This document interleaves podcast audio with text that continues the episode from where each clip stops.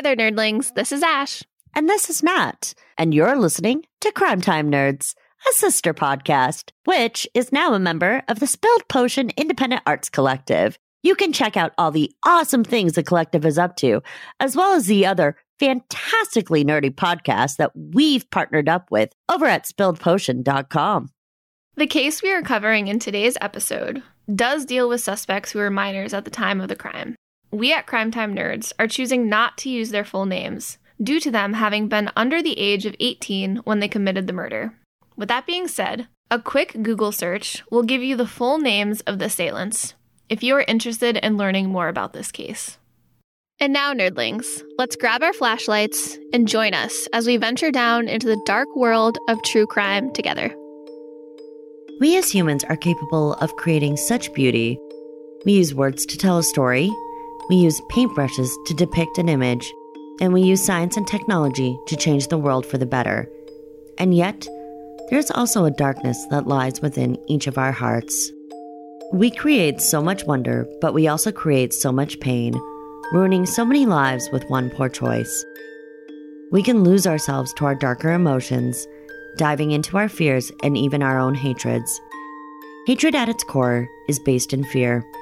It's an emotion that many humans struggle with, and once there, it is hard to claw our way out of the darkness and see the error of our ways. In 1984, a young man looked darkness straight in the eyes in a small New England town. He fought his own valiant fight against the powers of hatred and darkness, and he lost his life for it. Tonight, we discuss the case of Charlie Howard, a young 23 year old gay man who was murdered in Bangor, Maine back in the summer of 1984. Since 1998 alone, over 600 people who identified as being LGBTQ have lost their lives due to intolerance and hate crimes.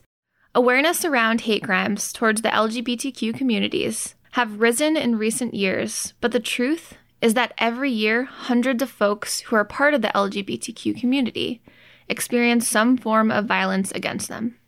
In 1984, LGBTQ rights and protections were nowhere near where they are today. Many folks lived in fear of being true to themselves, hiding who they were in order to avoid the intolerance and violence that was often directed towards members of the LGBTQ community.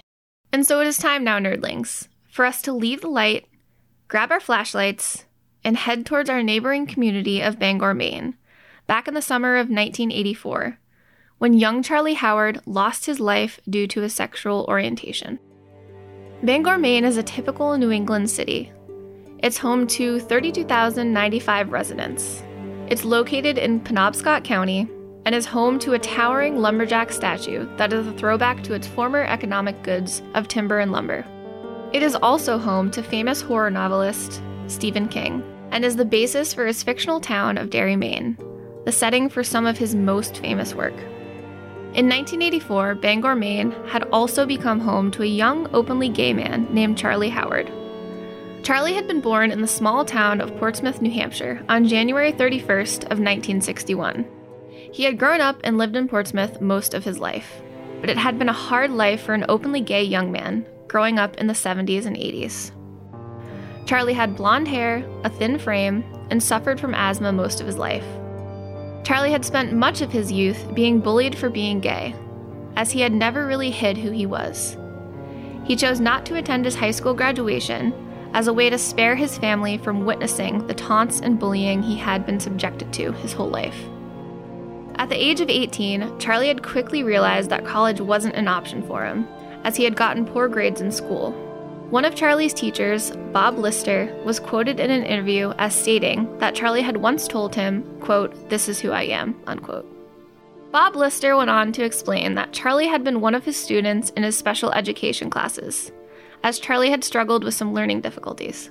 In the interview, Bob Lister went on to describe who Charlie was. Quote, he was a small, handsome, blonde young man. He was very caring and never angry. He had a lot of potential, he was a risk taker and a pioneer. He never went to prom or even his own graduation because of his family's fear for his safety. His grave has no marker for fear of reprisals at that time. I believe that had he lived, he would have been a prominent advocate and leader, What a shame that was never possible. Unquote. Charlie moved away from Portsmouth, New Hampshire after high school to the small town of Ellsworth, Maine, and found himself in a relationship while living there. In 1984, the relationship ended, and Charlie decided to move to the nearby city of Bangor, Maine. Two young men befriended Charlie while he was living in Bangor. As Charlie had found himself struggling and homeless, the young men invited Charlie to live with them while he tried to get back on his feet. But after a month or so, it didn't seem like a lot of opportunities had come Charlie's way. At that time, Charlie decided to move back home to Portsmouth for a bit in hopes that things would get better for him. It didn't take long for his two friends to realize how miserable Charlie was living back in Portsmouth. And so they offered for Charlie to come back to Bangor and stay with them, so that he could find his happiness and his path. This second round of living in Bangor was far more successful for Charlie Howard. He joined a local Unitarian church and the Interweave chapter that helped to support him and make him feel like he was part of a community. The Unitarian Church and the Interweave in Bangor were the only groups at that time that allowed for homosexual members to join them, and they welcomed Charlie within their community. Charlie's prospects had improved enough that he was able to rent his own apartment in Bangor, and had even recently adopted a kitten. It seemed that everything was finally going the way it should for young Charlie Howard. That was until the night of July 7th, 1984. On the evening of July 7th, 1984, Charlie and his boyfriend, Roy Ogden, attended a potluck supper at Interweave. After leaving the supper, the two men walked down to the post office so that Charlie could get his mail for the day. After leaving the post office, Charlie and Roy walked arm in arm up State Street towards the Kenduskeag River Bridge. As the young couple walked up State Street and started to cross onto the Kenduskeag River Bridge, a car pulled up alongside them and began to slow down. Inside the car were three teenage males James B., aged 15, Sean M., aged 16, and Daniel N., aged 17, as well as two teenage females. One of the teenagers recognized Charlie and claimed that Charlie had made sexual comments towards him a few weeks before. The male teenagers, upon spotting Charlie and Roy, began to scream homophobic slurs at the young couple. James, Sean, and Daniel stopped their car and jumped out, beginning to chase after Charlie and Roy, forcing the two men to run and to try to get away from the charging teenagers. Charlie lost his footing and fell to the ground. Within seconds, the teenagers were able to catch up to Charlie and began to brutally beat and kick Charlie Howard while he lay on the bridge above the Kenduskeag River.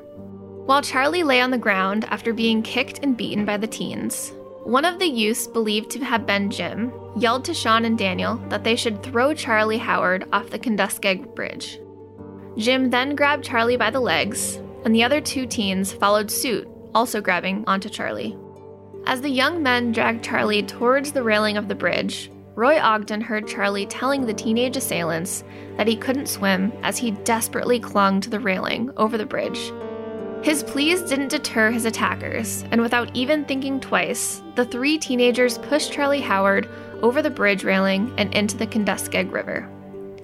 They threw a young man who couldn't swim over a bridge and into a river because he was openly gay. Roy Ogden had run far enough ahead to be able to turn around and witness the events unfolding behind him. He watched as the three teens threw Charlie into the water, roughly 25 feet below the bridge railing.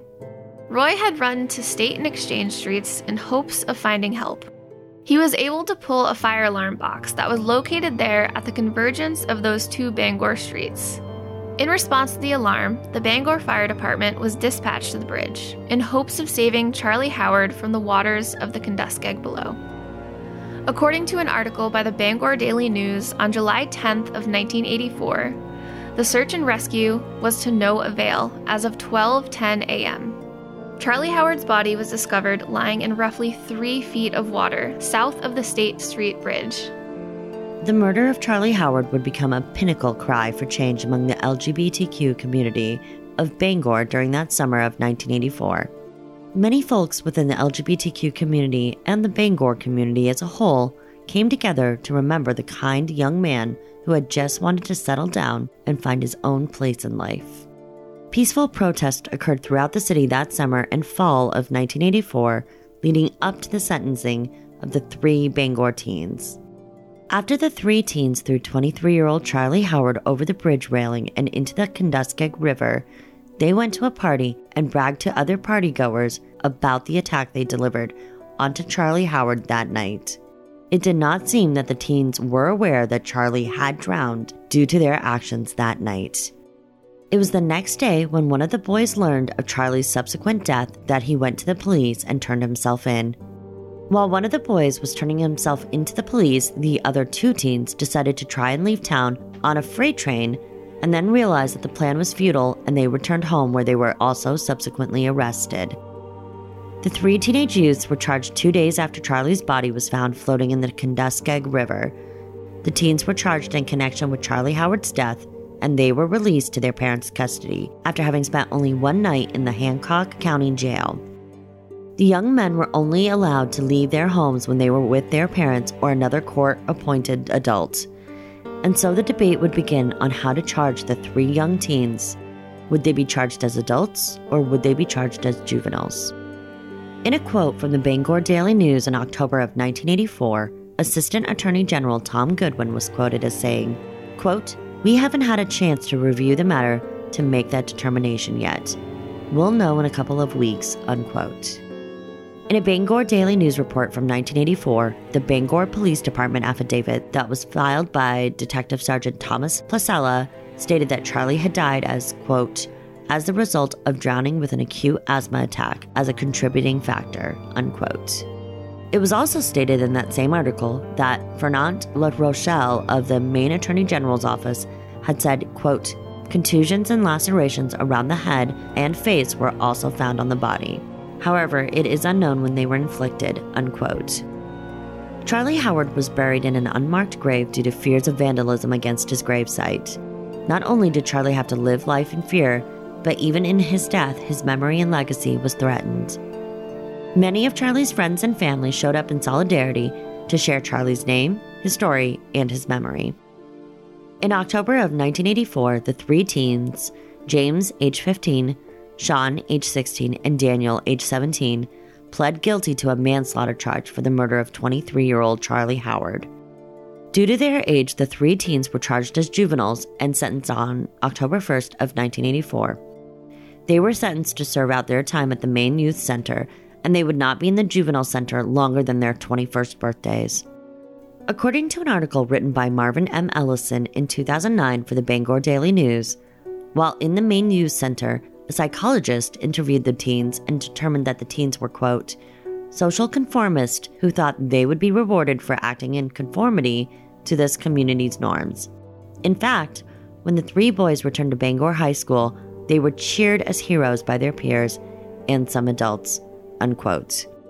The teens served their time. For James, that would be two years, and for Sean, that would be 22 months.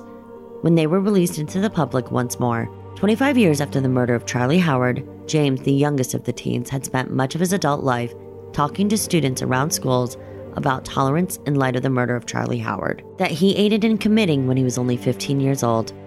He also wrote a book titled Penitence with another author, Ed Armstrong, Sean was interviewed in 1994, 10 years after the murder of Charlie Howard.